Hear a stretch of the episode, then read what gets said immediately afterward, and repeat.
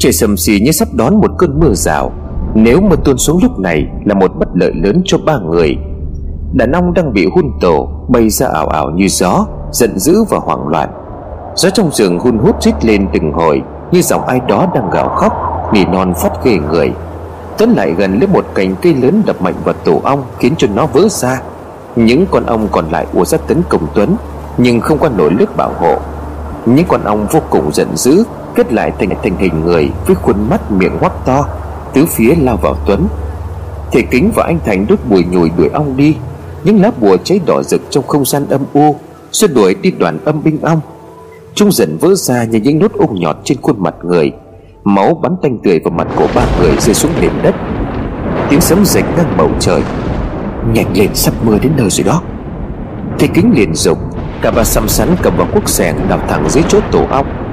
Hề hùng đào gần một tiếng Sẻng của anh Thành cũng chạm vào một mặt phẳng cứng cứng. Quan tài quan tài đấy, Mở ra sắp nào Thì kính nói rồi tiếp tục hì hục đào.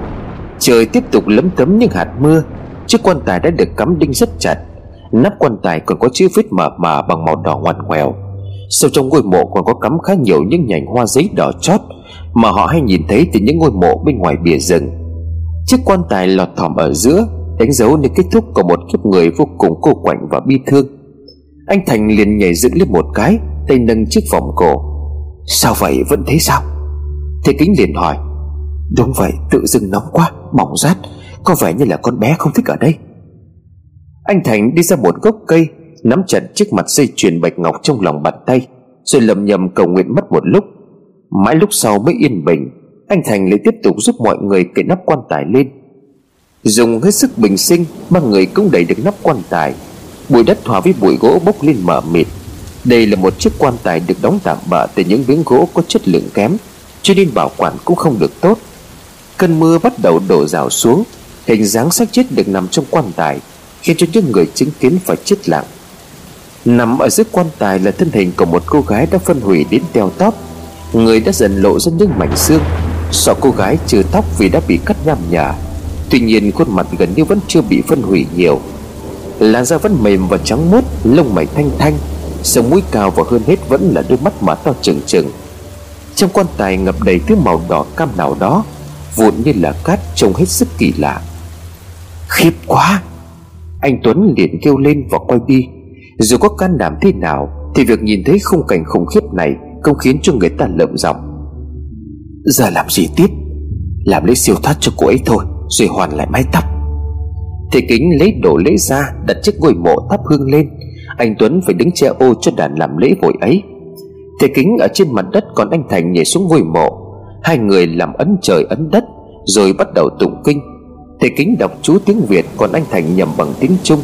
Hai người làm việc cùng nhau vẫn hòa hợp. Ba người mặc áo mưa dưới trời mưa tầm tã, Sớm chớp vẫn ỉ ủng dày ngang bầu trời. Anh Thành bôi phấn đỏ vào giữa chán của xác chết. Ngụ ý mong cô gái sẽ siêu độ về cõi Phật, Làm con của Phật, Từ bỏ đi những oán niệm vương vấn ở trong lòng. Buông tha cho Kiều. Thế nhưng những giọt mưa cứ hối hả cuốn trôi đi bột phấn đỏ Mà anh Thành đang điểm chỉ. Anh Thành run lên cuộn hai mái tóc còn sót lại, Lượm từ nhà của tên Bân trong một chiếc lá bùa đỏ, Khét cậy miệng xác chết để nhét vào bên trong. Khi đã nhét lá bùa sâu vào bên trong chiếc miệng khô khốc của cô gái, Thì anh liền rút tay ra Thế nhưng đột nhiên khuôn miệng lại đóng sập lại. Anh Thành giật mình hét lên Thầy kính vội vàng lao xuống, Nhưng vẫn chưa có gì suy chuyển. Đôi mắt mà trừng trừng của chiếc xác Dường như vẫn đang hướng về phía hai người. Thầy kính nhầm khấn xin vong hồn nhưng vẫn không được. Đến lúc đó ở Việt Nam, Một cơn đau thấu trời lan từ gáy của Kiều ra xung quanh, Khiến cho Kiều hết toáng cả lên. Bà Kim Anh đang phơi quần áo ở ngoài ban công, Thế như vậy chạy vào Thì thấy Kiều đang đứng nhìn mình cười lạ lắm Con sao thế? Mái tóc của Kiều từ từ bay lên cao, Từ sau lưng của Kiều, Bà Kim nhìn thấy một bàn tay Đang bám nhẹ trên bờ vai của cô bé. Bà Kim Anh hét toáng giật nảy cả mình ra đằng sau. Kiều vẫn đứng cười không nói gì. Kiều Kiều, Chuyện gì thế hả? Từ sau cổ của Kiều, Máu bắt đầu chảy ròng ròng xuống chân Và cơ thể của cô, Bà Kim Anh định lao vào xem con tim nào, Thì chân của Kiều đã rời khỏi mặt đất vài chục cm Đôi mắt vẫn vằn đỏ. Kiều lao thẳng về phía bà Kim và xô bà ngã, Miệng gầm gừ. Nghịch thiên đoạt mệnh. Kiều hét lớn rồi bóp cổ của bà Kim. Bà dãy dụa mãi không được, mặt tím tái cả đi. Giờ Kiều không còn là Kiều nữa. Cô gái ấy có thể sẽ giết mẹ mình ngay trong căn nhà quen thuộc. Thổ địa hộ pháp bây giờ không giúp được gì. Cuộc rằng co bên huyệt mộ vẫn đang đến hồi căng thẳng. Anh Tuấn đứng suốt ruột nhưng mà không thể trợ giúp, Vì buộc phải đứng giữ hương cháy.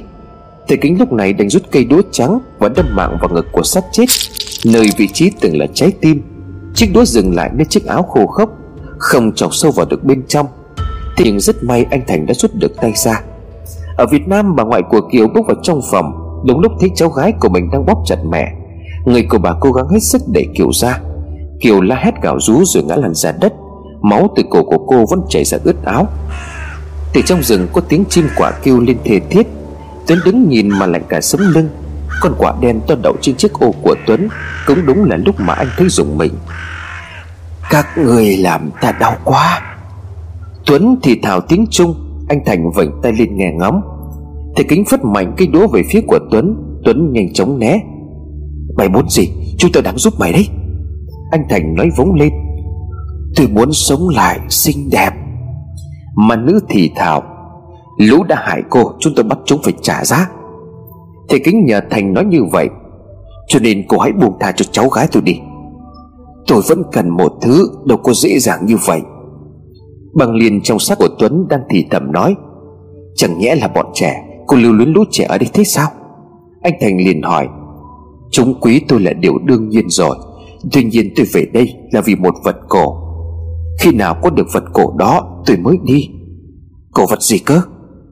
Mụ già chết tiệt đó. Bằng liền hét lên rồi khóc lóc thảm thiết. Bà ta ghen tị với sắc đẹp của tôi, ra lệnh cho lũ cầm thú làm nhục tôi. Tôi có làm gì đâu Bà tôi gắn cho tôi làm lũng đoạn ngôi làng này. Nhưng thật ra, Bà ta sợ tôi lấy báu vật của gia đình. Là cái gì? Là chiếc mũ tóc của tộc miêu sừng dài. Gia đình bà ta chính là truyền nhân của mục tiêu chuyển về đây. Tôi muốn mua lại chiếc mũ đó mà bà ta không cho. Cô lấy chiếc mũ đó để làm gì? Tôi muốn hưởng sự thông tuệ truyền lại qua nhiều đời mái tóc. Tôi muốn ngắm nhìn nó. Tôi thích các mái tóc đẹp. Giờ chỉ cần các anh nối được tóc cho tôi vào chiếc mũ đó, Tôi sẽ đi. Bằng liền mỉm cười rồi thắt một cái ra cơ thể của Tuấn. Tuấn gục xuống ho sù sụ Hai người thầy vẫn đứng chết lặng dưới làn mưa. Không hiểu nên làm thế nào cả. Giờ đáp án đã ở ngay trước mặt, Nhưng vẫn còn một thử thách. Bằng liền quả thật là một cô gái quái đản. Vậy nhưng để cô ta siêu thoát Thì họ đành phải chịu theo ý của cô. Chắc hẳn người mà Liên nhắc đến Chính là bà già tên tịnh. Họ đành phải trở về tìm gặp bà ta một lần nữa. Ba người lấp tạm ngôi mộ và rời đi. Mũ tóc của tộc miêu sừng dài. Thế kính lẩm bẩm, Tôi vẫn chưa hình dung ra cái hình thù của nó thế nào cả. Mấy con ma tàu nó quái đản như thế à Còn khó chịu hơn cả phong Việt. Anh Tuấn cằn nhằn, Để tôi đi tìm hiểu mấy người ở trong làng. Sáng sớm hôm sau đó, Anh Thành nói với thầy kính như vậy. Anh Thành dành cả buổi để đi hỏi han một số gia đình, Được cho là tộc miêu sừng dài chuyển về đây sinh sống. Đây cũng là một trong số những dân tộc thiểu số của nước Trung Hoa. Ngôi làng hảo mão này Có một số dân tộc tề tiệu về sinh sống. Lật túc miêu hà nhì Cũng chỉ là thế hệ xa xôi mãi sau này, Không còn giữ được nhiều đặc trưng của tổ tiên dân tộc.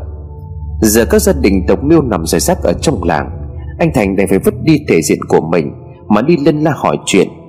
Sự xuất hiện của họ trong làng mấy ngày hôm nay Cũng đã được người dân chuyển tay nhau. Những hành tung của họ ngày càng không thể giấu được nữa, Cần phải nhanh chóng lên. Một nhà người miêu anh hỏi Thì lại không nhớ rõ về tục lệ này của dân tộc mình. Anh ta chỉ nhớ loáng thoáng Đây là một tục lệ truyền lại giữa người mẹ và các con gái. Anh ta khuyên anh Thành nên tìm những người phụ nữ để hỏi. Cuối cùng, anh Thành cũng tìm gặp được một người phụ nữ trung niên người miêu. Trong làng có biết về tục lệ này. Anh vui như mở cờ ở trong bụng. À phải, dân tộc tôi có tục lệ đó, Nhưng mà thất truyền nhiều rồi. Sao thế? Anh đi tìm hiểu khảo sát về phong tục sao? À dạ vâng đúng chị. Chúng ta đang đi nghiên cứu, Cho nên là muốn ít thông tin. Chị có thể nói thêm được không ạ? À? Cô em họ của tôi có giữ một chiếc mũ như vậy. Chiếc mũ đó tượng trưng cho trí tuệ tổ tiên Và thể hiện lòng tôn kính tổ tiên chúng tôi. Nhưng người bà, người mẹ sẽ lưu trữ lại tóc rụng, Rồi đan thành chiếc mũ. Dưỡng cho tóc thật mượt. Khi con gái đi lấy chồng, Thì người mẹ sẽ trao lại chiếc mũ đó cho con gái của mình. Thế rồi lại tiếp tục diễn ra như vậy. Nếu không có con gái sẽ trao lại cho cháu gái. Chỉ vậy thôi, Nhưng mà chúng tôi cũng quý trọng chiếc mũ đấy lắm, Coi như là bảo vật của gia đình. Chiếc mũ đó thật đặc biệt đấy. Anh Thành cảm ơn người phụ nữ rồi rời đi. Hóa ra đó chỉ là một trong những vật gia truyền của những gia tộc người miêu. Vậy bây giờ băng liên chỉ muốn có được chiếc mũ ấy. Vậy tức là cô ta là người dân tộc miêu. Dù gì thì ý đồ của cô ta cũng thật kỳ quái. Chiều ngày hôm đó Cả ba rời nhà trọ từ sớm Đi theo con đường cũ tới hai ngôi mộ cổ của người hồi. Bà Tình vẫn đang ngồi ở trong đó câm lặng Hơi thở có vẻ yếu ớt hơn đi. Nhìn thấy ba người tới tìm Bà Tịnh lên cơn kích động Buông ra hàng dài những lời nguyện rủa. Anh Thành hết sức bình tĩnh hỏi về tung tích của chiếc mũ. Cút, cút hết cho tao Chúng mày sai rồi. Sai hết cả. Chúng tôi sẽ gọi người đến đưa bà ra đó Làm ơn cho chúng tôi mượn chiếc mũ đó được không? Mất rồi, mất lâu rồi Đừng có hỏi nữa. Bà lão riêng gì Chúng tôi xin bà đấy. Anh Thành. Tuấn gọi giật giọng anh Thành như vừa nhận ra điều gì đó.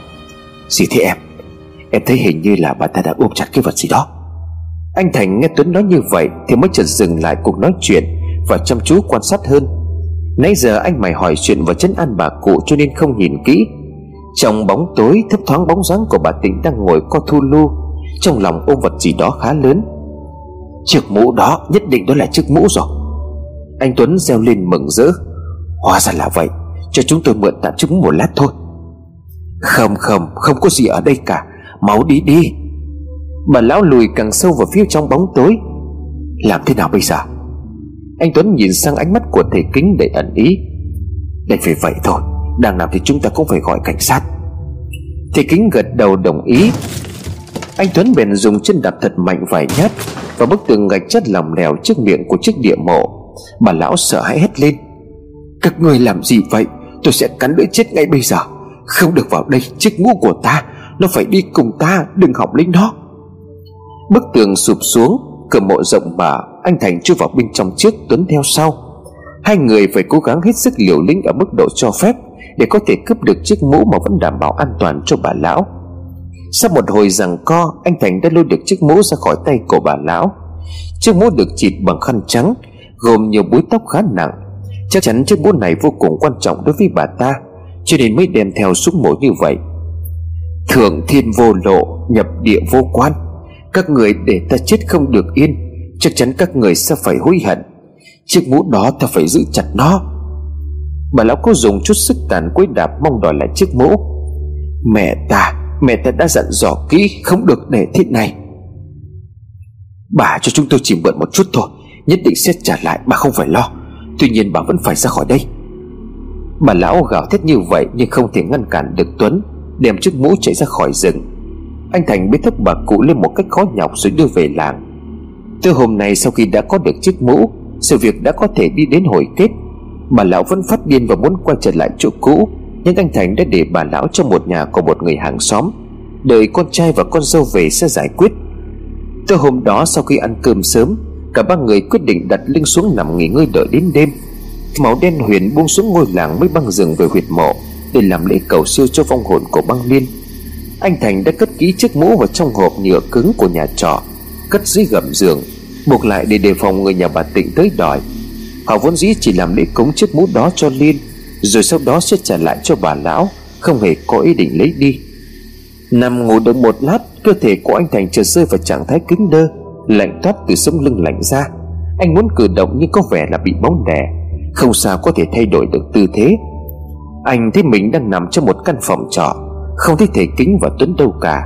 Từ ngoài cửa và khắp các bức tường Đều phát ra tiếng xì sầm của người Trung Mà không hề rõ nghĩa.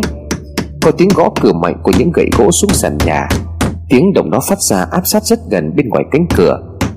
Thế rồi cánh cửa được mật mở ra, Những bóng người đang tràn vào bên trong căn phòng. Những hình dáng méo mó, anh thành nhận ra đây là những người phụ nữ cao lớn khác thường. Khuôn mặt bôi bột đen xì, trên đầu đội những chiếc mũ rất dễ nhận ra. Chiếc mũ tóc đan thành hai chiếc sừng thóng xuống nặng chiếu đầu của họ cao chạm trần trong căn phòng. Những người phụ nữ, già có, trẻ có, buông mái tóc ngang lưng, đầu đội chiếc mũ, đôi vai đã còng hết lên cả. Hai tay lòng thòng xuống đất, khuôn mặt dữ dằn với đôi mắt trắng dã. Lòng đen chỉ hẹp lại như rắn. Họ như hàm răng nhọn hoắt cúi xuống nhìn anh Thành, Khiến cho anh khiếp đảm. Cơn ác mộng này chân thực quá. Họ giơ đôi tay dài về phía của anh, Như muốn đòi lại thứ gì đó. Tiếng xì sầm và giọng gậy gỗ Vẫn cứ dâm dàn tứ phía Như một bản trường ca hãi hùng. Anh Thành liên tục nhầm kinh trung Mồ hôi toát ra ròng ròng. Họ tức giận đi chiếc móng tay dài sắc nhọn Định chọc thẳng vào mắt của anh Thành. Thành, Thành! Có tiếng gọi đưa anh Thành trở về phía hiện tại. Anh giật mình mở mắt Tay chân vẫn còn run lẩy bẩy. Nhìn thấy khuôn mặt của thể kính đang ở ngay bên cạnh Chứ không phải là khuôn mặt đen xì kia mới dám thở mạnh. Sao thế? Thì kính liền hỏi À tôi vừa gặp ác mộng. Đi thôi tới giờ rồi anh. Tuấn mặc chiếc áo khoác vào, Thu xếp đồ nghề ở góc phòng rồi nói với lên Ác mộng gì? Tôi cảm giác như là tổ tiên của họ miêu về đây tìm tôi vậy. Thôi đi nhanh lên, Chứ ôm cái mũ này cũng gây chết đi được đó. Đây toàn là tóc người chết bao nhiêu đời để lại, Cũng chẳng phải loại năng lượng tốt đẹp gì cả. Ờ thôi, mình đi thôi. Họ theo đánh dấu lối cũ mà đi vào trong rừng. Dưới đêm khuya có tiếng chim quang quắc ở đâu đó vọng lại bi thiết. Trước giờ này, lũ trẻ cũng đã về nhà. Đi một lúc trong đêm tối, Họ cũng tìm được gốc cây lớn nọ. Một lớp da dày đã phủ lên lớp đất mới đào. Giờ lại tay cuốc tay sẻng Ba người bới chiếc nắp quan tài lên. Anh Tuấn xếp lễ, Chiếc mút được đưa ra khỏi hộp Khe bày lên trên bàn thờ. Tiếng lá xào xạc như có rất nhiều cơn gió đang vận vũ ở đây. Thầy kính lại tiếp tục nhầm chú. Khô chiếc gậy ngọc lên trên những ngọn nến đang cháy bập bùng Anh Thành ở bên cạnh lầm bẩm không sót chữ nào. Anh cũng đốt những lá bùa có mùi hương hằng hắc tung ra khắp mọi nơi. Tiếng cười từ đâu đó vang vọng trong những tán cây. Sau một động tác khô gậy dứt khoát, Mặt đất từ dưới gốc cây nứt ra Chạy thẳng tới nấm mộ. Anh Thành lúc này leo xuống, Làm công việc đáng sợ nhất. Mở miệng xác chết lấy ra nắm tóc hôm trước anh đã nhét vào, Đồng thời lấy một đoạn vải của áo người chết. Anh mong không có chuyện gì xảy ra nữa. Sau khi đưa được nắm tóc lên Thầy kính mới run rẩy nâng chiếc mũ Đính chặt một đầu lọn tóc vào mũ với keo và chun buộc Sau đó mới đan tóc dần vào. Thầy kính đan rất khó khăn Như một trường hợp cản trở đôi tay của thầy ra khỏi chiếc mũ. Sau khi đan xong Thầy đặt chiếc mũ xuống bàn thờ, Gió thổi thốc lên. Từ những tán cây đối diện, Một đôi mắt đỏ lửa hiện ra. Đây rồi mái tóc đẹp của ta. Nó thì thầm Giờ người đã buông tha cho cháu gái ta được chưa? Anh Thành liền hét. Thầy kính lấy một đoạn vải áo của băng liên, Khô ra chiếc lửa trò bén, Rồi dùng kéo cắt đôi. Như vậy, mối liên kết của Kiều và Liên từ nay đã không còn. Nằm trên giường ly bì ở nhà, Kiều đột nhiên giật nảy cả mình. Trong đêm cô cảm thấy một luồng khí nóng từ chân lan lên. Cơn đau ở cổ và gáy cũng vì thế mà giảm bớt đi hẳn. Cơn ác mộng với Kiều đã chấm dứt, Hồn vía đã trở về với cơ thể. Buổi lễ đã xong, Anh Thành và mọi người thu dọn đồ lễ, Lấp sơ qua lại nấm mộ Rồi chuẩn bị rời khỏi khu rừng. Anh Thành nhấc chiếc mũ lên định đem đi, Thì nghe thấy tiếng thét của một mà nữ. Để chiếc mũ đó lại. Từ trong chẳng rừng, Một bóng ma trắng lao tóc thẳng ra, Hướng về phía của anh Thành, Thì kính vội xô anh Thành xuống ra khỏi chiếc mũ. Bằng liền giờ đã mang hình dáng của một cô gái đẹp yểu điệu với mái tóc dài, Đứng cạnh chiếc mũ với vẻ mê say. Tay cầm nó lên đầu. Chúng ta phải lấy lại nó chứ? Anh Thành lắp bắp. Đi đã, đi mau lên. Thầy kính sức nách của anh Thành đứng dậy, ra hiệu cho Tuấn chạy nhanh khỏi rừng. Thầy linh cảm có gì đó không ổn. Đáng lẽ bây giờ cô ta phải đi vào kiếp luân hồi rồi. Tiếng mà nữ phía sau cứ thì thầm vang lên mãi. Cả ba chạy thật nhanh ra khỏi chẳng rừng trống. Gió vẫn thúc mạnh từ mọi phía. Bỗng dầm một cái, Tuấn bị ngã lăn ra đất đầy đau đớn. Đầu nghề bị tung ra, Thầy Kính và anh Thành vội vàng chạy lại đỡ, Thu dọn lại đồ pháp. Có thứ gì đó vừa làm cho Tuấn ngã. Cả ba nhìn phía sau thì run người sợ hãi. Từ khắp các mặt đất Có những cánh tay bàn tay mọc lên, Trắng bệch vô hồn như là xác người chết. Khu rừng này đang bị một lời nguyền bao phủ Chết rồi, cái gì thế này? Chạy mau thôi. Thầy kính rụng rã. Họ chạy mãi chạy mãi ở trong rừng, Phải tránh những bàn tay mọc lên sàn sát nhau. Từ từ đã. Anh Thành liền nói, Hình như cái cây này chúng ta chạy qua rồi. Cây gì cơ? Đây này, cái biếu cây này tôi nhìn thấy mấy lần rồi. Vừa là chúng ta đang chạy quanh sao? Thầy kính chẹp miệng bực dọc Thầy kính và anh Thành rút ra hai lá bùa Chập tay vào nhau rồi nói, Khai môn khai lộ. Lá bùa rung lên rồi bốc cháy Thầy kính ném nó ra khoảng không ở phía trước. Một tiếng nổ lớn vang lên Và rồi khung cảnh đã trở nên rõ ràng. Họ đã có thể nhìn thấy những mái nhà ở trong làng phía xa. Đi thôi. Cả ba hướng về phía bìa rừng trong màn đêm đen đặc. Phờ phạc yếu đuối Ba con người dìu nhau ra khỏi bóng tối của khu rừng. Vừa rồi đã có thứ dư bẩn bao phủ lít tầm nhìn Để nuốt trọn ba người trong một khoảng trống mê man của khu rừng. Cô ta thật là hết nổi. Thầy kính thở hồng hộc, Mồ hôi túa ra như tắm Làm phép suốt vài tiếng vừa rồi cũng khiến cho thầy mệt lử Thôi coi như là đã xong rồi. Từ mà chúng ta rời khỏi đây được rồi đó. Anh Thành nói theo, Nhưng mà cô ta đã đi hẳn chưa thành? Tuấn liền hỏi, Chúng ta đã cắt được liên kết với cô ta và Kiều, Đó là điều quan trọng nhất. Rồi được cô ta nghe lời bằng cách đổi lấy chiếc mũ Thế là ổn rồi. Còn đâu chúng ta sẽ làm hết sức mình Để hoàn thành tâm nguyện của cô ta. Sẽ để những người có tội chịu lấy tội Là cô ấy sẽ yên tâm đi thôi. Tôi sẽ tiếp tục tụng kinh siêu độ cho cô ta ở nhà. Anh Thành liền nói Thầy Kính gật đầu đồng ý. Ngày hôm sau là quãng thời gian thích hợp Để anh Thành báo cáo cảnh sát Về việc họ phát hiện ra một xác cô gái bị chôn ở trong rừng. Ba người trở về nhà trọ ngủ chân nốt đêm dài. Ngày hôm sau sẽ lên đường trở lại Việt Nam. Đêm ấy ở trong làng đã xảy ra những điều khủng khiếp. Mà cho đến tận sau này, Thầy Kính và Tuấn mới biết được rõ, Mùi máu tanh tưởi đã thấm vào nhiều tấc đất. Mà đến nhiều năm về sau vẫn chưa thôi ám ảnh. Sáng bảnh, ba người mới ngủ dậy sau một đêm dài. Thu xếp đồ đạc để rời đi. Bước ra khỏi cửa, Cả ba đang nghe tiếng ồn ào súng xít ở ngoài đường làng. Khá nhiều người đang tập trung ở một khoảng trống ở phía trước. Những đứa trẻ cũng chạy qua chạy lại. Cả ba tò mò về phía trước Thì kinh hoàng nhận ra, Người dân làng đang xuống lấy một thứ gì đó. Ở trên một gốc cây sát ngoài bìa rừng, Có một người đang treo cổ chiếc chồng lơ lủng lẳng ở trên đó. Khuôn mặt của hắn ta xám xịt Lưỡi thè ra đến tận chục cm Mắt nhắm mắt mà trông đến kinh hồn. Thân hình của hắn lầm khầm, Gầy đen như là quỷ đói. Thân hình này cách đây vài hôm đã bị ăn đòn như tử Đó không ai khác, đó chính là Lăng Trạch. Điều khủng khiếp hơn nữa Là nửa dưới của tiên Trạch bị bít máu, Bụng của hắn bị thủng lòi ruột sau bên ngoài. Máu nhỏ thấm đẫm trên nền đất chân của hắn, Chân của hắn trông nham nhả, nát bét trôi cả xương. Những người dân đứng xung quanh xì xào một số bậc cha mẹ còn giữ chặt những đứa trẻ kỳ lạ trong làng, Không cho chúng đứng quanh quẩn bên cạnh xác chết kia hồ đó. Họ đã báo cảnh sát, có thể xung quanh đã có một tên giết người nguy hiểm và man dợ. Cả ba sợ tiến đến cả mặt Nhanh chóng rời khỏi ngôi làng. Họ mong rằng cái chết của tên Lăng Trạch không có liên quan đến họ. Rõ ràng là không có liên quan, Đã nhiều ngày trôi qua rồi, Họ không muốn liên lụy đến cái chết này. Đi nhanh qua đám đông, Tuấn giật mình khi thấy một đứa bé gái đang được mẹ của mình ôm chặt. Khuôn mặt của nó hướng về phía của anh. Nó nhận miệng cười, Hàm răng đỏ ngầu. Xung quanh miệng là một màu đỏ lỏng như máu đang loang lộ Dường như chúng đang muốn lao vào xác chết để uống máu, Hoặc là chúng chính là thủ phạm Của những vết gặm nhấm nhằm nhở kia. Tuấn dùng mình rồi quay lưng bỏ đi. Ngày hôm sau, anh Thành tiến Tuấn vào thầy kính đến sát cửa khẩu, Rồi mới quay về. Thầy kính nắm chặt tay của anh Thành lắc lắc, Tỏ ý vô cùng cảm kích. Cả ba đã đồng hành với nhau trong một chuyến đi hành trình để gian khó. Vì thế nên tình nghĩa càng thêm phần sâu nặng. Dù đã nhiều năm không gặp, Nhưng khi thầy Tính cần sự giúp đỡ, anh Thành lúc nào cũng nhiệt tình. Giờ anh phải trở lại với công việc của mình, Với căn nhà đầy mùi hương liệu, Cô độc vỏ võ trong những năm tháng dài. Thầy Kính có ngỏ lời mời anh Thành về quê hương sinh sống cho có bạn có bè Nhưng anh Thành từ chối, Anh đã quen với đất nước Trung Hoa với bề dày văn hóa này. Còn gia đình dù dứt cũng không bỏ được, Nên anh vẫn quyết định ở lại. Thầy Kính và Tuấn từ biệt anh Thành, Hẹn một ngày nào đó sẽ tái ngộ Rồi qua cửa khẩu, Bắt xe trở lại Hà Nội. Thầy kính qua nhà Kiều để hỏi thăm xem Kiều đã thực sự đỡ chưa.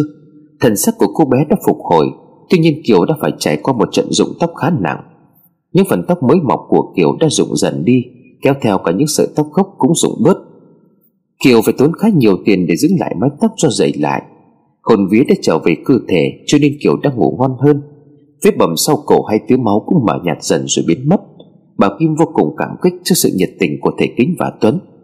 Kiều cũng sẵn sàng hậu đãi hai người một khoản tiền lớn. Chuyến hành trình vừa qua không ngắn cũng chẳng dài. Bảo rằng đơn giản cũng không, Mà phức tạp quá thì cũng chẳng phải. Rất may là mọi chuyện đã êm đẹp.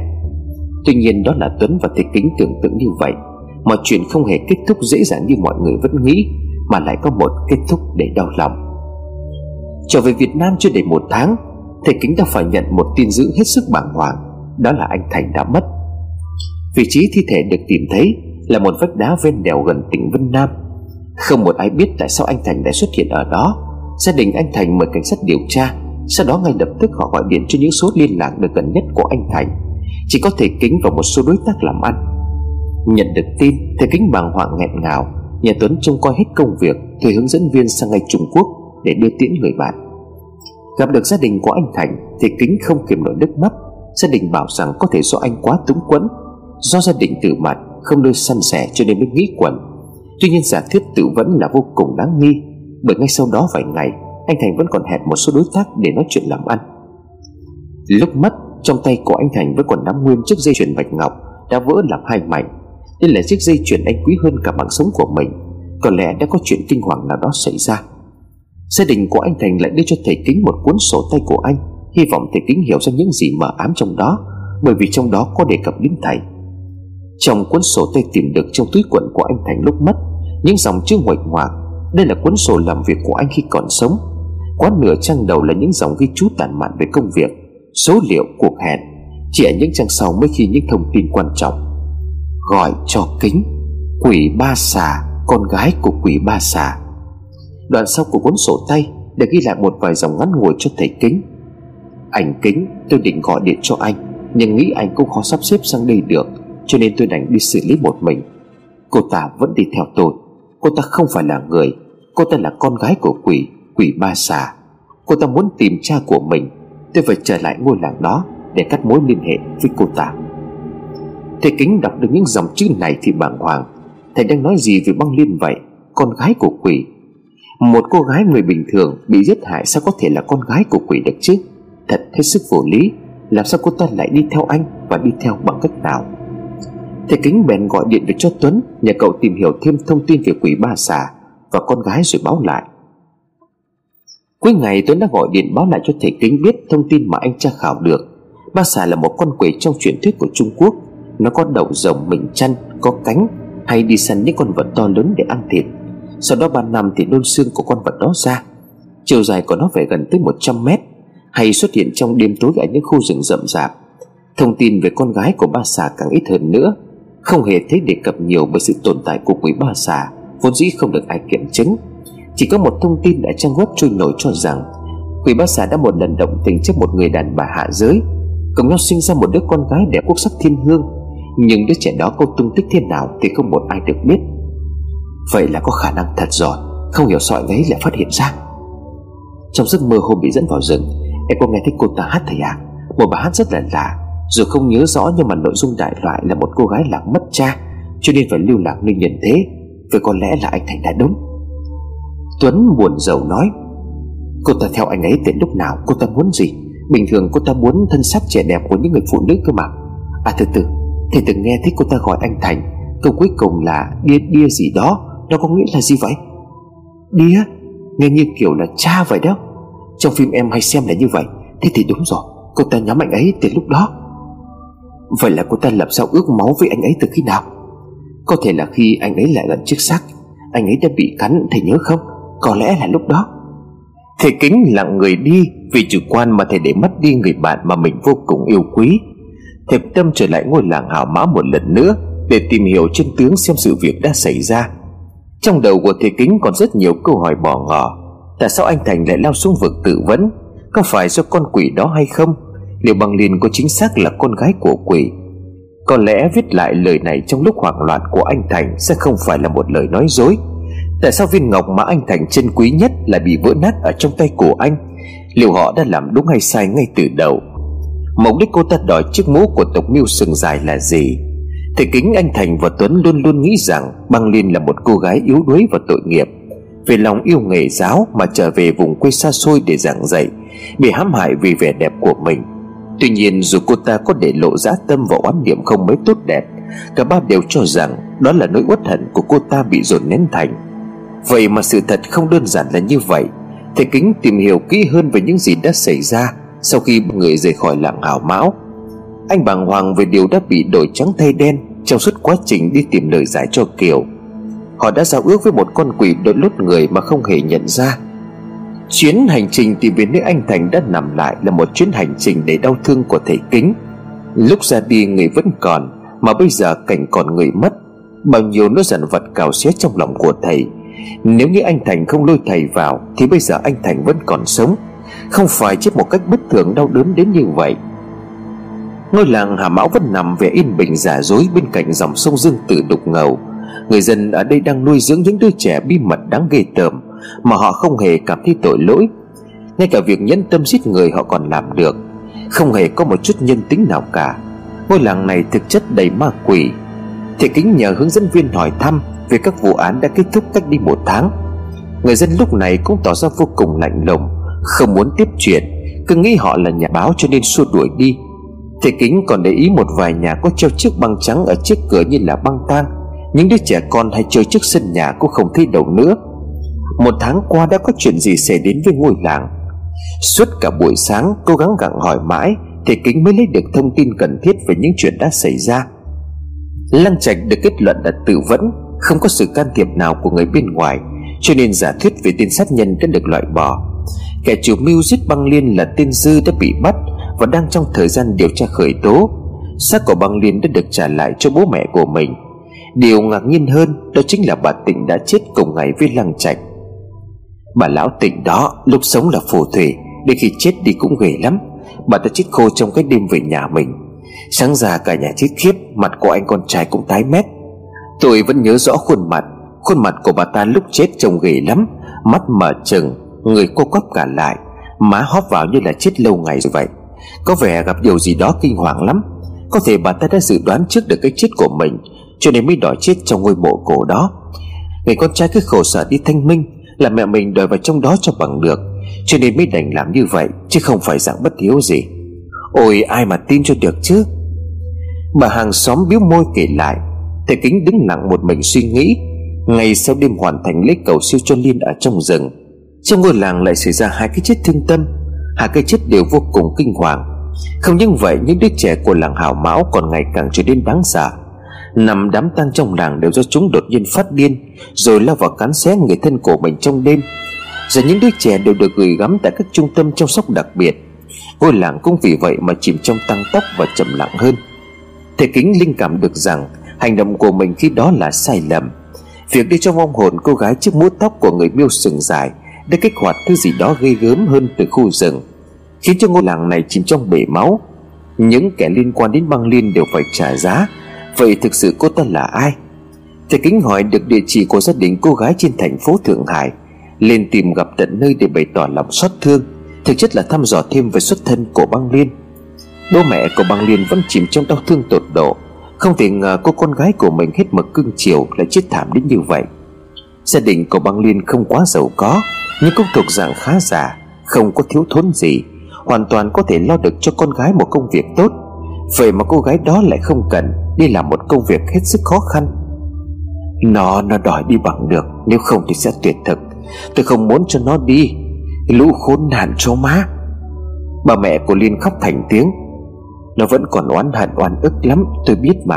Đến mức anh biết không, Tìm nó đứa con gái bé nhỏ tội nghiệp của tôi Còn không ra đi được. Mà đông lại thành một cục băng đó. Chỉ tìm nó đóng băng thành cục băng không phân hủy được. Thầy kính nghe tới đó thì sức người không tin vào tay của mình. Tìm đóng băng, Trên đời này làm gì có chuyện nào vô lý như vậy? Thì bèn nhớ máng máng về một thuyết học ở đâu đó. Những con yêu quỷ sau khi chết Sẽ thu mình lại thành nguyên trạng ban đầu. Nhất là tên của cô ta là băng liên Tức là hoa sen ở trong băng. Cô ta sống cũng đã là băng, Chết cũng là băng. Vậy thì chứng tỏ xuất thân của cô ta không hề bình thường. Thầy Kính tìm đến một ngôi chùa thiêng nổi tiếng ở Trung Quốc Để nói chuyện với sư thầy. Người em hiểu rõ về thế giới tâm linh Trung Hoa. Vì sư thầy nói rằng trong truyền thuyết Những con quỷ gây náo loạn cho người dân có khá nhiều. Niên quỷ cương thi, giải trái. Và ba xà cũng là một trong số những con quỷ như vậy. Ba xà chỉ là con quái vật ăn thịt động vật Nhưng mà con gái của nó lại man dợ hơn rất nhiều. Tương truyền người mẹ của cô gái đó là người thường Sống trên vùng sơn cước xa xôi Bằng tuyết phủ trắng xóa sau vài năm thai nghén mới sinh ra cô con gái băng thanh ngọc khiết, Có mái tóc dài như mình một con rắn, Đẹp không hề tả nổi. Bà xã mới đem đứa con gái đẻ vào trong một hố băng Để tôi luyện cho con của mình sức mạnh khác thường, sau đó bỏ lại người vợ Mà đưa con gái đi du ngoạn khắp nơi. Cô con gái đó có sở thích hút hồn người, Ăn thịt người sống để tăng tinh lực. Trong một lần du ngoạn, Bà già để lạc mất đứa con gái của mình trên nhân gian, Sau đó bị nhà trời thu phục nhốt lại dưới âm ti. Không có ngày đoàn tụ. Vậy cô ta đích thị là con gái của ba xà rồi. Ba xà là con quái vật ngang tàng, và cái thời hoang sơ, Nó còn quấy nát rừng của cả một vùng, Giao phối với những con chăn tinh ở đó Để đẻ ra hàng ổ trứng xà tinh. Tuy nhiên đó chỉ là truyền thuyết kể lại, Chứ chúng tôi cũng chưa từng chứng kiến dấu hiệu nào Có liên quan đến con quỷ này cả.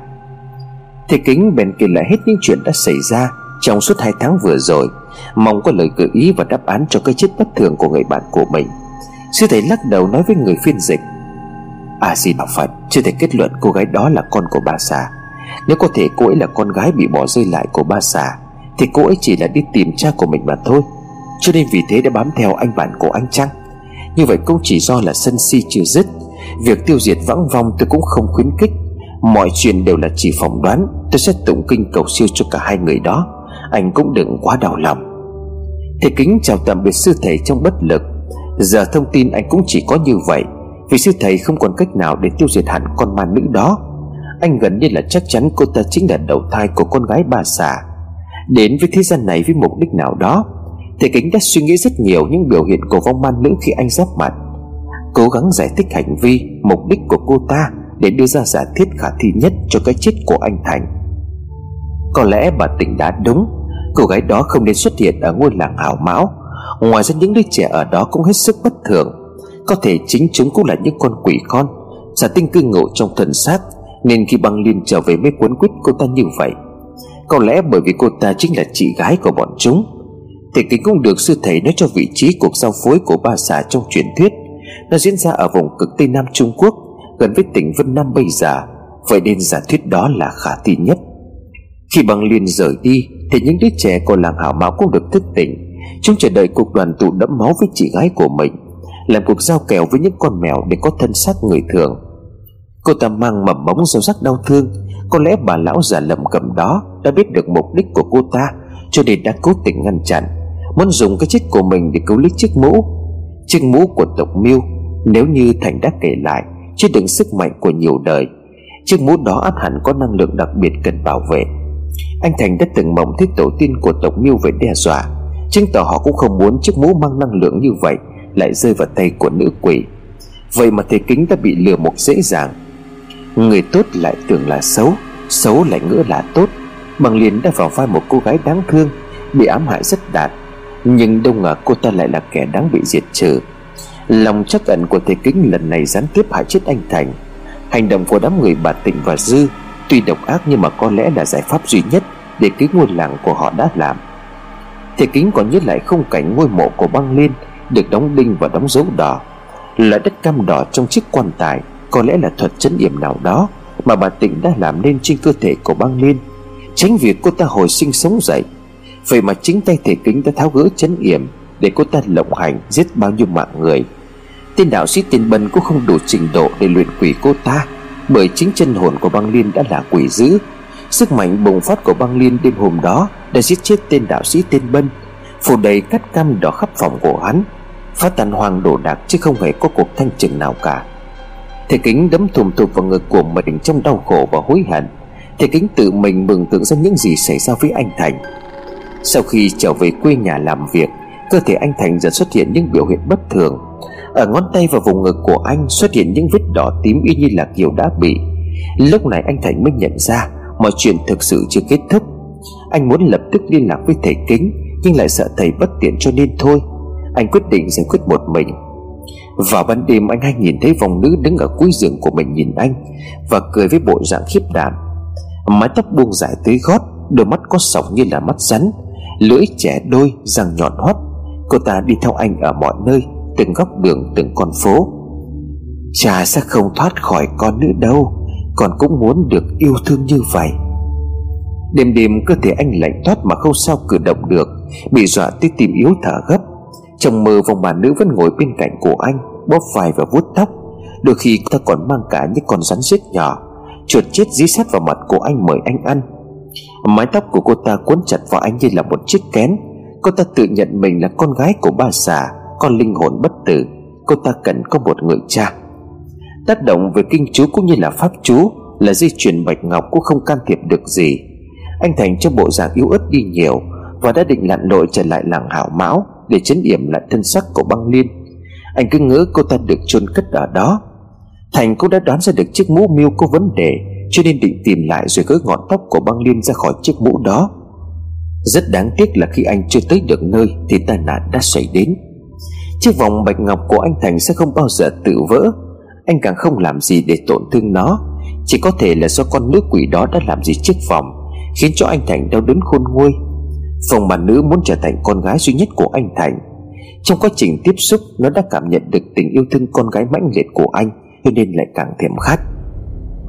Nữ quỷ dẫn hồn vía của anh Thành đến sát mép vực, Ép anh phải vứt chiếc vòng cổ đi Và thu nhận nó làm con gái duy nhất anh Thành không chịu, Vậy là cô ta bèn nắm lấy hồn phách của Ngọc Trân Trong chiếc vòng mà muốn bóp nát, Làm cho con bé hồn siêu phách tán.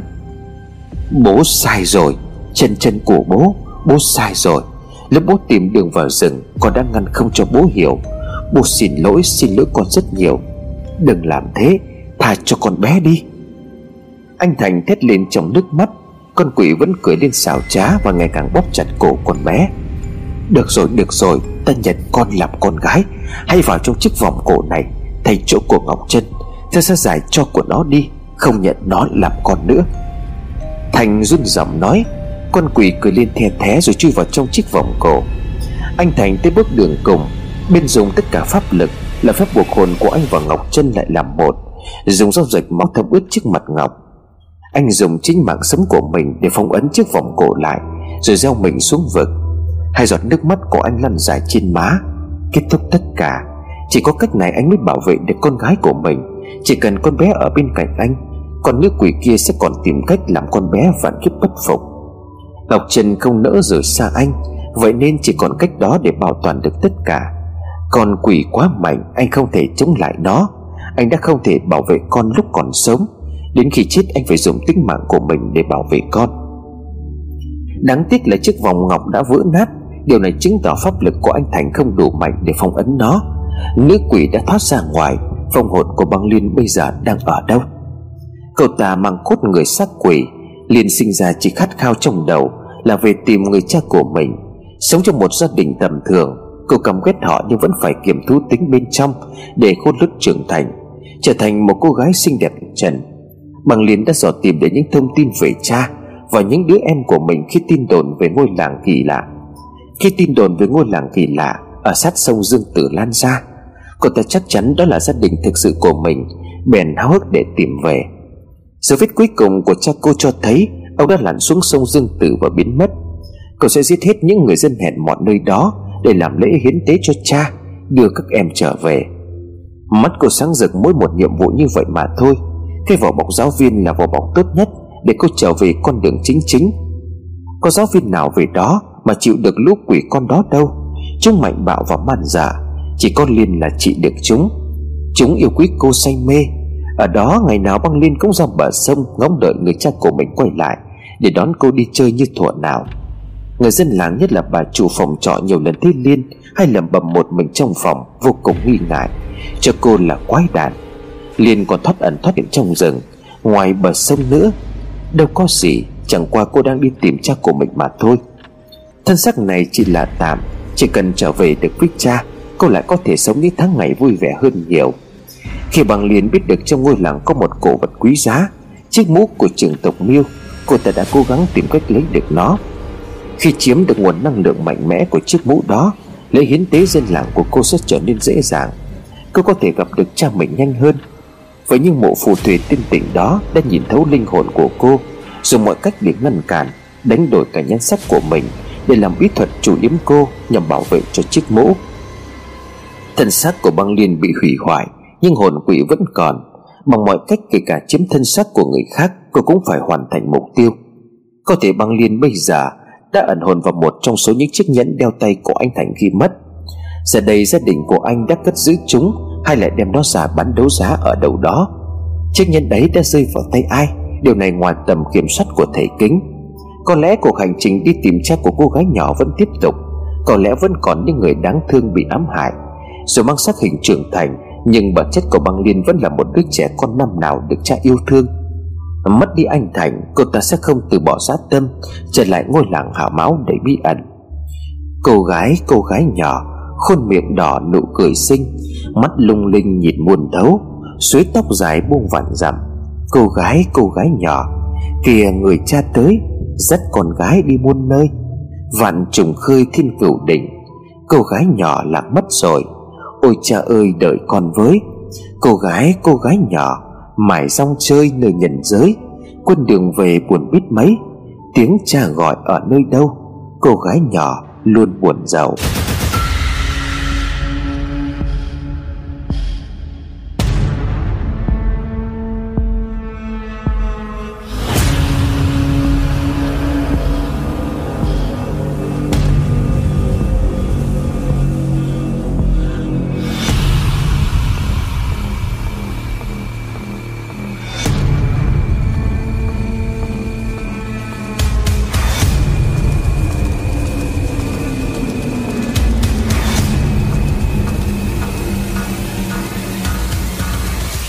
Quý vị, bộ truyện từ huyết tóc của tác giả Thục Linh đến đây là kết thúc.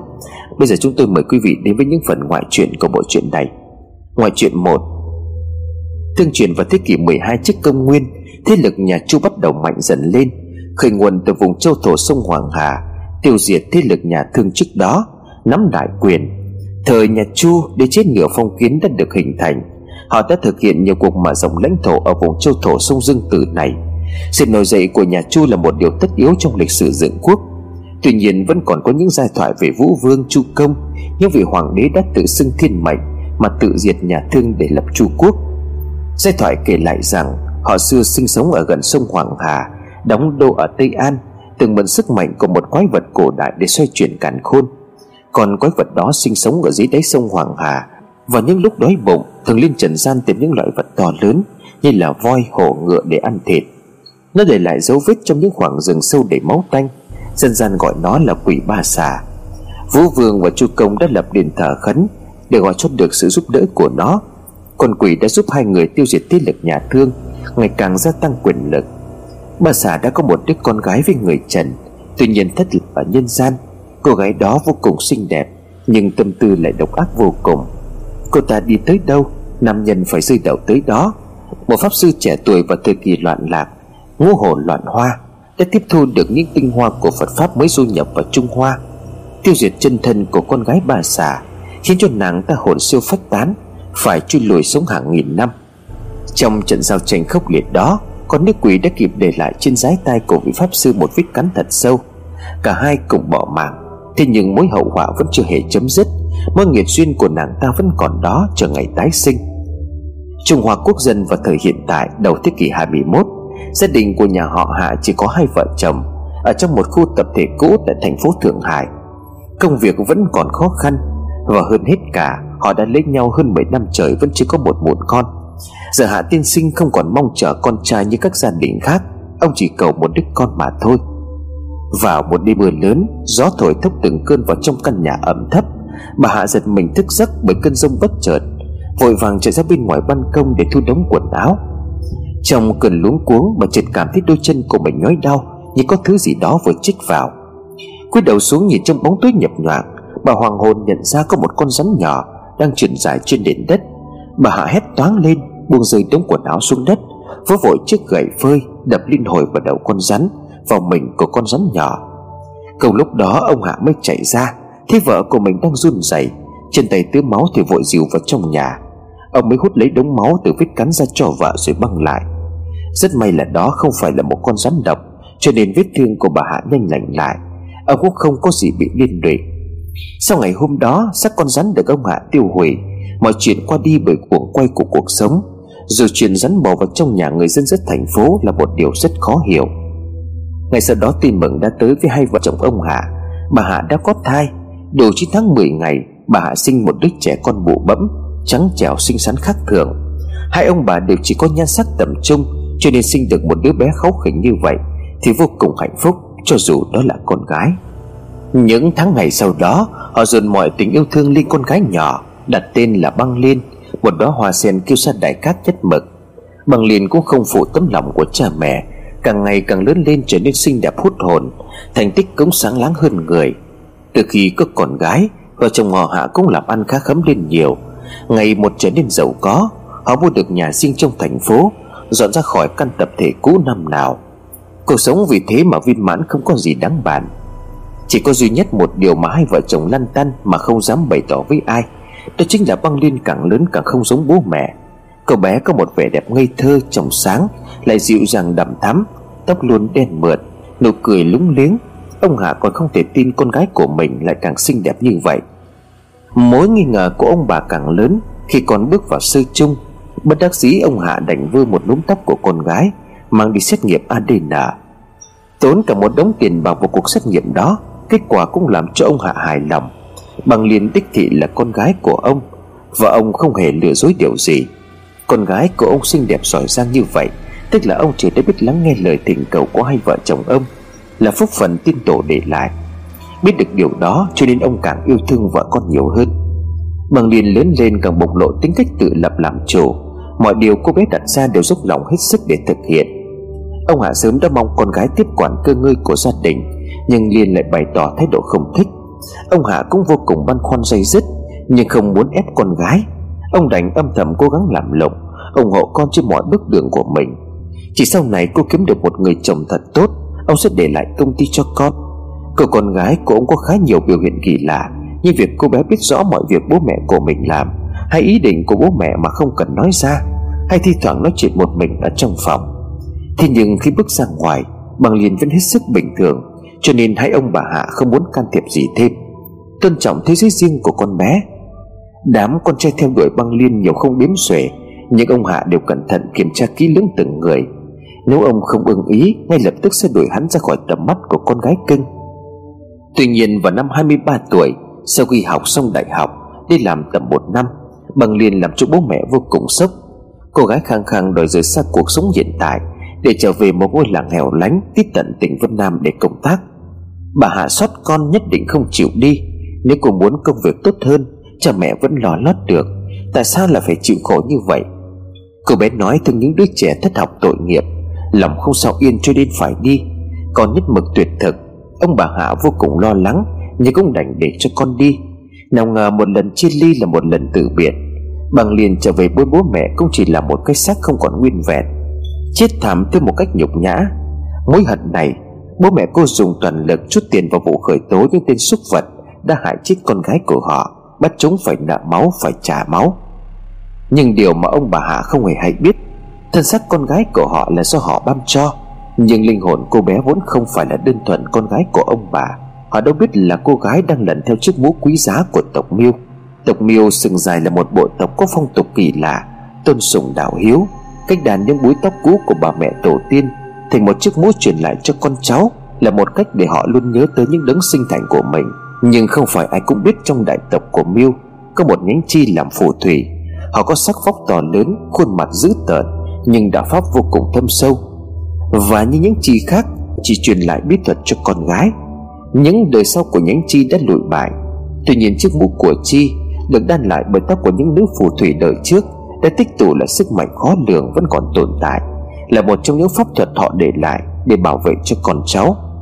Bằng liền đã điều tra từ rất lâu, lần theo hậu duệ cuối cùng của chi tộc miêu phù thủy ở đây. Cuối cùng cũng lần ra dấu vết. Với vẻ ngoài xinh đẹp của mình, Cô moi được thông tin không phải khó. Bằng liền mừng rỡ tột độ Khi phát hiện chiếc mũ đang nằm đúng nơi cô cần đến. Chẳng phải là quá dễ dàng hay sao? Nhưng chính vì vậy cho nên cô ta mới sốt ruột muốn đi ngay lập tức. Hậu duệ cuối cùng của nhánh chi miêu tộc Đó chính là bà Tịnh Điên, Một người nghèo khổ và kỳ lạ nhất làng. Khi cô ta bước tới ngôi làng của mình, Bà cảm nhận được ngày tàn của ngôi làng đã tới. Bà đã biết trước được điều này. Người đàn ông đã dùng bí thuật lại đôi mắt của những đứa trẻ trong ngôi làng Chính là bác rể của bà. Bác dâu đã pháp luật mà truyền lại những phép thuật của gia tộc, Bác rể còn hậu sinh khả úy, Ngày một xuất sắc. Trường Tống biết được đưa bác dâu đi nơi xa trừng phạt, Bác rể bị đuổi đi, Cuối cùng lưu lạc đến ngôi làng này. Sau này gia đình của bà tỉnh xa cơ thất thế Mới dọn về ngôi làng này sống cùng bác. Khi ra tay cứu giúp ngôi làng, Bác trai đã nói ông cảm nhận được một lời nguyện giáng xuống ngôi làng này và sau này còn có một thế lực khủng khiếp hơn Sẽ trở về đây. Trải qua bao nhiêu năm, Không ai ngờ đó là trò đùa sắp đặt của tạo hóa, Sắp đặt vừa khéo. Khi nghe được thông tin đó, Bà Tịnh mới chỉ là người vợ trẻ gần 30 tuổi. Trải qua hàng chục năm gần đất xa trời, mối nguy mới thực sự trở lại. Lúc đó bà tịnh đã già, lực bất tòng tâm, không còn cách nào khác phải diệt trừ mối nguy, bảo vệ cho chiếc mũ. Đâu ai ngờ linh hồn quỷ dữ của cô ta cũng vì vậy mà được giải thoát, tính cướp sắc để trở về. Bà ta đành dùng nốt bí thuật cuối cùng, dùng cái chết của chính mình phong ấn chiếc mũ lại. Bà tình tính đủ đường cũng không tính được sẽ có ba người đàn ông xen vào kế hoạch của mình. Khi cảnh sát tới khám nghiệm tử thi của cô gái xấu số, phát hiện ra búi tóc đã bạc trắng được đan lại, nằm lăn lóc gần nấm mộ của băng liên. Cảnh sát thua lại gọi anh thành đến để thẩm tra nhận được lời khai rằng dấu vân tay của họ còn lưu lại trên nắm tóc, chính là lúc bế bà tỉnh ra khỏi nấm mộ đất. Ngoài ra không còn chứng cứ nào khác, họ thả anh thành đi và bắt giữ bè đảng của tên dư. Hung thủ thật sự. Khi nhìn thấy chiếc mũ tóc, anh thành biết sức mạnh trên chiếc mũ đó đã bị băng liên hút cạn. Vạn sự kinh hoàng xảy ra sau đêm hôm ấy cũng là do năng lực của chiếc mũ gây ra cho ngôi làng. Rất may rằng cô ta đã đổi ý đi theo anh thành nếu không chuyện toàn bộ ngôi làng đó diệt vong sẽ là chuyện sớm chiều. Anh thành đã không phong ấn được linh hồn của quỷ dữ đó, vậy thì cô ta đã đi đâu? Trong một tiệm đồ cổ ở tỉnh thiểm tây, có một chiếc nhẫn quý giá được chủ cửa hàng mua lại, được bán ra bởi một gia đình giàu có ở chiết giang. Chiếc nhẫn có giá khá đắt đỏ, được bày ngay ngắn ở trong tủ kính. Từ khi chút hết vốn liếng mua chiếc nhẫn này về, doanh thu của cửa hàng tăng vọt. Rất nhiều khách đoàn khách lẻ sẽ qua xem cửa hàng ngắm nghĩ chiếc nhẫn. Những quý ông giàu có có vẻ rất thích chiếc nhẫn quý này, nhưng chưa ai chốt mua. Vào một buổi chiều tà, có một vị khách trẻ đẩy cửa bước vào cửa hàng. Đúng lúc cửa hàng chuẩn bị đóng cửa, đó là một vị thanh niên cao giáo, đôi mắt rất sáng, mặc quần áo lịch sự. Người đàn ông quét ánh mắt xung quanh, liếc nhìn một vài món đồ bày trong cửa kính, rồi cuối cùng lại dừng lại ở chiếc nhẫn bày ở chính giữa căn phòng. Nhân viên đon đả lại gần khách quý, quả thật anh có đôi mắt rất tinh tưởng. Đó là món hàng quý giá nhất đó à? Nhẫn thiên ngọc tiên lương có màu xanh lục và vân đá. Vị khách trẻ giơ tay nhẹ nhàng y muốn ngắt lời rồi nói, tôi biết, tôi muốn mua chiếc nhẫn này, gói lại giúp tôi. Vâng vâng. Nhân viên mừng húm báo giá cho vị khách rồi chạy lại viết hóa đơn. Đâu ai ngờ đã sắp hết ngày rồi mà lại bán được một món quá hời. Sau khi thanh toán tiền xong, vị khách hàng mang chiếc túi nhẫn rời đi khen là một nụ cười lịch thiệp chào nhân viên. Nữ nhân viên cứ lưu luyến nhìn mãi theo, chỉ kịp nhìn thấy dáng của anh ta hơi nghiêng nghiêng, có hai nốt ruồi đen thẳng trên phần dái tai, bóng dáng đó đi khuất ra khỏi cửa, hòa mình vào trong đám đông nhộn nhịp ở bên ngoài. Người đâu mà lại đẹp trai quá vậy, lại còn ít nói, lại còn giàu có nữa chứ, chút đơn cái nhẫn này hàng nghìn tệ không chớp mắt. Nữ nhân viên thì thầm với đồng nghiệp ngồi bên cạnh đột nhiên tôi muốn thành cái nhẫn trên tay của anh ấy quá. Nữ đồng nghiệp cũng cười khúc khích. Bước ra xa khỏi cửa hàng, vị khách trẻ bước lại chỗ đỗ xe, mở cửa ngồi vào bên trong khép mỉm cười. Có điều gì đó thôi thúc anh tới đây. Chiếc nhẫn quý giá này, nếu như rơi vào tay người khác, có lẽ sẽ vô cùng nâng niu trần quý. Vậy nhưng có lẽ lần này anh phải thất lễ rồi. Chiếc nhẫn này đành phải hương tan ngọc nát. Mỗi nhân duyên hàng vạn năm, tới này chắc có thể chấm dứt người đàn ông lại tiếp tục mỉm cười, khởi động xe rời đi. Hình thù phật pháp đến trước cửa xe của anh khẽ rung động. Số mệnh là như vậy, người cuốn trong bánh xe số mệnh đâu có thể biết. Bọ ngựa bắt ve, chim sẻ trực sẵn. Những mối nhân duyên sắp đặt tầng tầng lớp lớp, cuối cùng chỉ để phục vụ cho lần gặp gỡ duy nhất này.